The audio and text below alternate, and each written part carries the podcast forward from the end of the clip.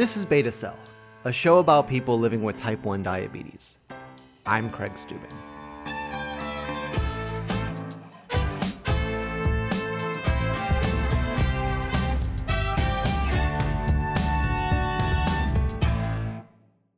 Most of the conversations about type 1 diabetes are pretty pessimistic.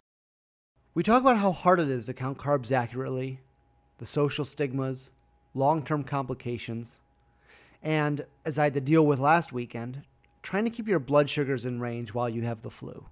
And yes, before you ask, I do get my flu shot every year, and you should too, whether or not you have type 1. I was first introduced to Trevor in a YouTube video a friend shared with me. I was diagnosed with diabetes probably like two years ago, um, and I've I used to describe myself as a professional diabetic, except the problem with that is I haven't figured out a way to get paid yet. Um, so until I do that, I like to call myself a diabetes evangelist because I would recommend type 1 diabetes to anyone, and I'll get to that in a second. Trevor was 16 years old when he recorded that, and today he's a senior studying cognitive science at the University of Michigan. What fascinated me most about Trevor is that he focuses on the positive aspects of type 1, the ways in which living with this disease has helped him grow as a person. So, for this episode, we're doing something a little different. We're going to use cognitive science to look at how we can systematically change our negative feelings towards type 1 diabetes. We'll talk about how to get better control by changing your habits making your care feel rewarding, and why there's no such thing as a bad blood sugar. You call yourself the diabetes evangelist. Do you want to explain what that means? When I came up with it, it was sort of a joke, uh, and it refers to the fact that I would often go around saying I recommend diabetes to everyone for various reasons. Uh, it became like a running joke in my friend group and so forth that if somebody was having almost any problem in their life, I would come up with a way that diabetes would help them with that problem. So some classic examples being like food and exercise and so on. People would say, "Oh man, I wish I could just get myself to eat better." And then I would say, "Dude, you should totally get diabetes. It'll like force you to get right on your diet." Do you still feel the same way about diabetes? That it's something everyone should get or try? I'm not as hype about it anymore, to be honest. But I still think it's been an overall positive thing in my life. I think it's lent me a lot of discipline, a fair amount of self confidence, and it has had some acute impacts on like the way I go about eating and exercising and so on. I don't think that everyone should get it. I feel like the lessons that I learned from it could be learned in easier ways, but I definitely think if you do have it, you should figure out all the opportunities that it might have to like make you a better person, which sounds cheesy, but I think it's true. So, besides being more conscious about what you're eating and exercising, what are some of the other ways that diabetes has helped you grow? Socially, it does force you to be able to handle weird conversations and weird situations. Um, so, I think I've been like better equipped to deal with strangers, partly because of diabetes. I'm like a very introverted person. I have social anxiety, and I feel like diabetes has been one of the ways for me to realize it's okay to sort of start a random conversation or make a stranger perplexed. Like that's not something that you have to feel bad about. How did you, I guess, get comfortable with type 1 diabetes? I think as far as the stigma goes, I, I want to say it started right away because I don't remember even having a concept that it could be embarrassing until sort of later on when I started meeting other people with diabetes. But I'd never considered it something wrong with me uh, or you know something that I should hide from other people. I'd had asthma and eczema and a couple of other like uh, autoimmune diseases, and since getting diagnosed with diabetes, I've also been diagnosed with celiac disease. But before then, it was just like you know, whatever medical conditions you have, you deal with them. And anyone who asks questions, you explain it to them. It's just some other part of my personality. I would always check my blood sugar at the table or in the middle of whatever we were doing. And usually it started a conversation, but I was fine with that. If I go up to someone who's recently diagnosed and I say, What do you think about type 1 diabetes? They're going to probably say, It's a pain in the ass. How would you get them to look at it differently? Oftentimes people will talk to me about what do I do with diabetes that they can potentially do as well? And that's not to say I'm better at managing my sugars than anybody else. I don't think I necessarily am. I think I have a decent handle on it, but I'm no no expert in that area. But I am pretty good at staying positive about it. And sometimes I feel like I cheated because I just got off to this positive start. Like I looked at it in a good way from day one, and I just never really changed that very much. Uh, like the worst thing I do is ignore my feelings related to diabetes. So sometimes it's hard for me to see somebody that's really struggling with it and say like how do you get out of that because the best way obviously is to not get so down on it in the first place. I feel like it's often harder to cheer yourself up than it is to just keep an even keel. I think it would definitely depend on the person, but if I was just giving general advice, I would sort of say this is something that you're going to have no matter what. So, from a practical standpoint, you have to make a choice as to how you're going to deal with it. You can't just let it run its course. So, I think the best thing to do is just to choose to deal with it in a positive way, which is not to say choose to have positive thoughts about it. That's almost impossible. Rather, it means like s- systematically changing the way that you implement your sort of diabetes action plan to the point where rather than feeling annoyed by any step you do, that's sort of overshadowed by a sense of pride in doing something well and making yourself healthier and getting to the point where your daily interactions with diabetes don't have the sting of like this is something I have to do in the way that like flossing still does for me, but rather has the sense of I did something good in this in the way that like exercising does for me. There's a lot of people that exercise and like they see it as a chore, but if you get good at it and do it long enough um, and approach it in a certain way, you can slowly change the way you interface with it to the point that you see it as a good thing. And I realize this is really generic. I can get more detailed if you want if you were to get more specific, I'm, I'm just curious as what that would be. I think the first thing that's important is you, you're gonna have to get your numbers in front of you, like check, figure out your A1C, your general blood sugars, and see what are you currently doing with diabetes. Like, what do your current habits look like, and then sort of changing them systematically figuring out what is causing you the most consternation with diabetes. Like, are you most upset when you have lows during exercise? Or, like, are you most upset when you have to wake up during the night? Like, what aspect, what things that happen to you on a, re- on a fairly regular basis are causing you to hate diabetes the most? And then figure out one of those and identify a way that you can sort of habitually make that better. So I don't know. For me, I tend to get high blood sugar like late at night a fair amount, but and I, I, have a suspicion that there are a lot of things that a lot of people with diabetes run into where it's like this happens to me and i kind of know what i need to do to deal with it but sometimes i just don't do it as well as i could. So if i were going to go through this myself what i would do is like make sure that i was really diligent for maybe like 30 days on giving myself lantus at the same time every day. That's the long acting insulin i use uh, so that i don't get that high before bed. And i would set up like accountability systems to do this. I would find somebody else that had diabetes and like make a bet with them to see who could be more consistent consistent in this one thing that we're trying to change. And I will hopefully get to the point where giving myself Lantus is something that I not only do automatically at the same time every night after doing it religiously for a certain period of time, but also something that I associate the sort of positive reward with. Like I'm giving myself Lantus, like I'm I'm taking control. I'm doing something good here. And I would make sure to even sometimes out loud, like congratulate myself for sticking with this. And that is sort of a way that you would change an individual habit with how you approach diabetes and it would simultaneously change your numbers make them better and also change your attitude and hopefully you can go through and systematize the way you approach diabetes holistically keeping your attitudes in mind so that you can deal with it in a more positive way. There's a very obvious cause and effect. And because you manage diabetes yourself when the effect doesn't turn out the right way, you sort of blame yourself as the cause. Yeah, and it's it's really hard not to do that. If I forget to give myself Lantus, for instance, the ideal situation would be to say, "Oh, oh well, forgot my Lantus. Hopefully, I'll do it better tomorrow," and just refocusing rather than beating yourself up because all beating yourself up does with any mistake you make in diabetes is just like increase the association of negative emotion to the subject of diabetes which you can't change and so those emotions will just build up over time. Yeah. And so the, the only thing to do is like to slowly replace those negative emotions with neutral or positive emotions. My ideal scenario for everyone eventually would be that diabetes doesn't feel like flossing in the sense that it's something you kind of have to do and you're okay with it but rather it feels more like exercise does for me right now that maybe it's more challenging, but it's really rewarding and you feel better for having done it well. And do you feel that way about diabetes right now? I feel that way about diabetes overall. I don't think I feel that way about diabetes in the last week because I've been, I've had more higher blood sugars in the last week. I, I think I feel more like flossing right at this moment. I would say.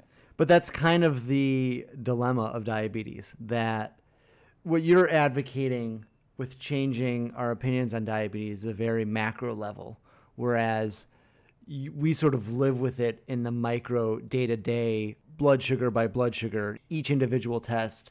And you have to sort of realize that, okay, I just tested, I'm 240, that's a bad number, but I'm going to test myself five times a day, 365 days a year for the next, what, 60 years?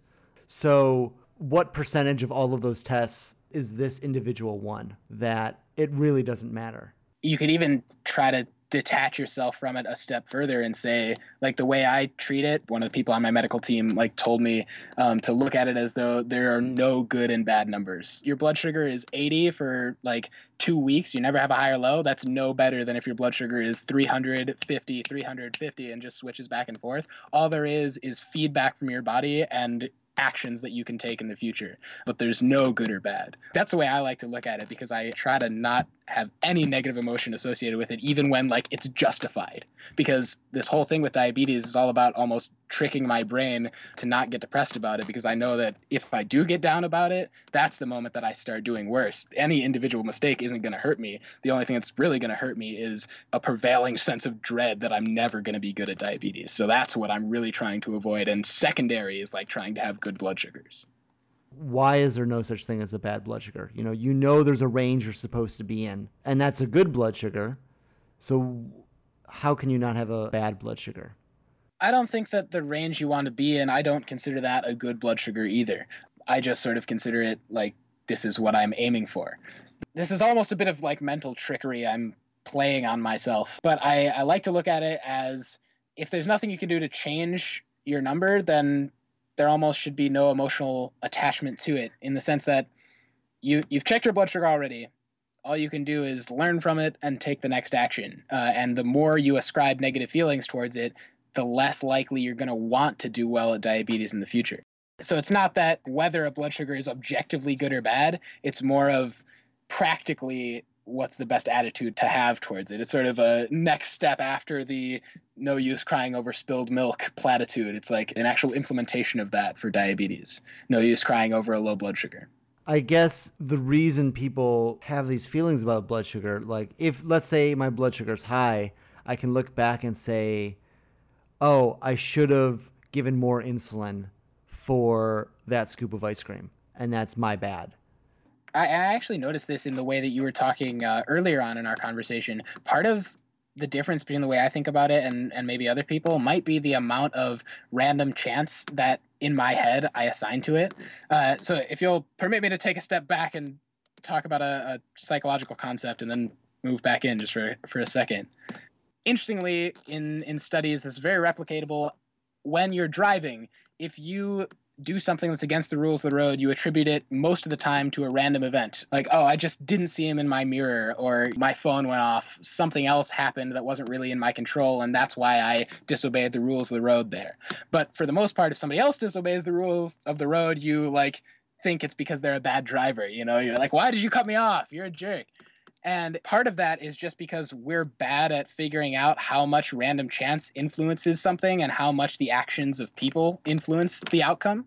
And I think it's an open question if you have a low blood sugar, how much of it was just bad luck? You know, you got a scoop of ice cream that happened to be more sugary, or you misread something on the label that just sometimes you're going to mix up numbers. So many variables going on with the managing of diabetes that the way I look at it is all I can do is like do my best to control as much as I can, but the actual results I get are they're so influenced by randomness that me having a low blood sugar sometimes isn't my fault and me having a perfect blood sugar sometimes isn't because of something great I did. It just happened to be I did my best and it happened to work out or it happened to not work out. How can I do my best better like i'll always try to learn more about that but every individual result there's so much chance in it that i can't really blame myself for for a given blood sugar That's the way I kind of look at it. I don't know if that's true, but I think it's a healthier attitude to have.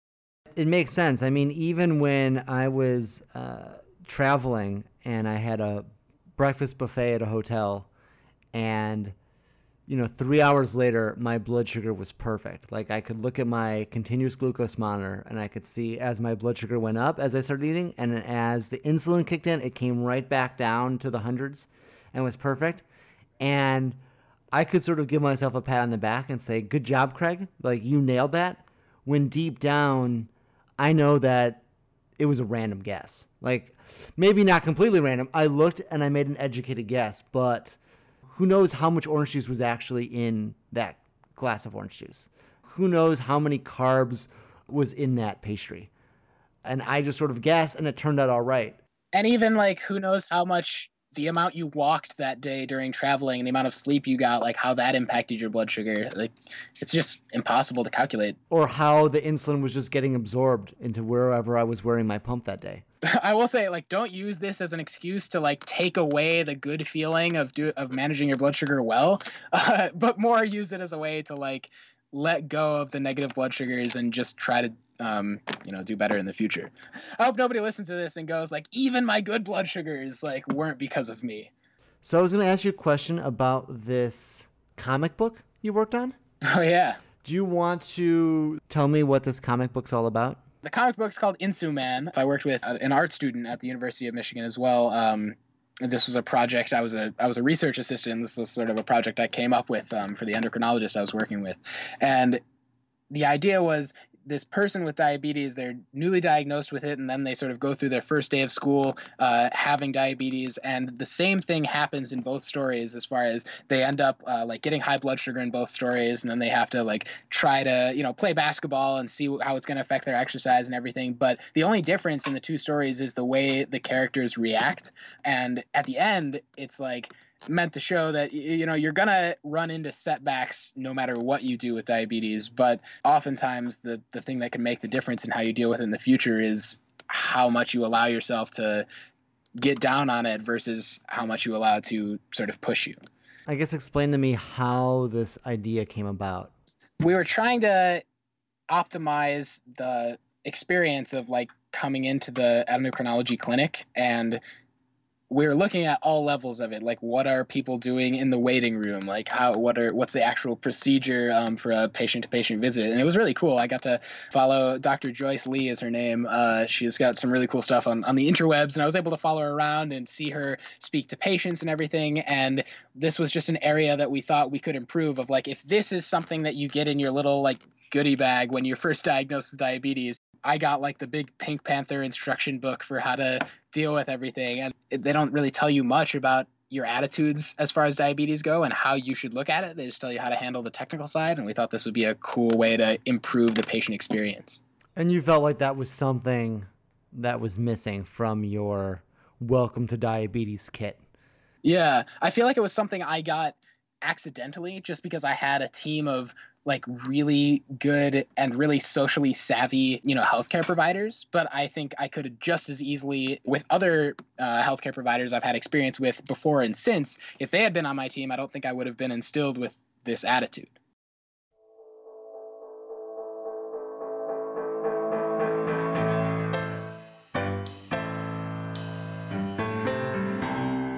Beta Cell is produced, recorded, and edited by me, Craig Stubing, and our theme music is by Purple Glitter.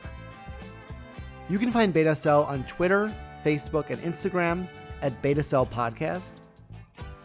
Be sure to subscribe to Beta Cell on iTunes, Stitcher, Google Play Music, or wherever you get your podcasts to get new episodes delivered automatically to you. I'm really excited to announce that Beta Cell can now be found on the NPR One app. If you've never used NPR One, it's kind of like Pandora for podcasts. You follow shows you like, and it will recommend other shows based on your preferences. Download it today and be sure to follow Beta Cell. I'm Craig Stubing, and this is Beta Cell.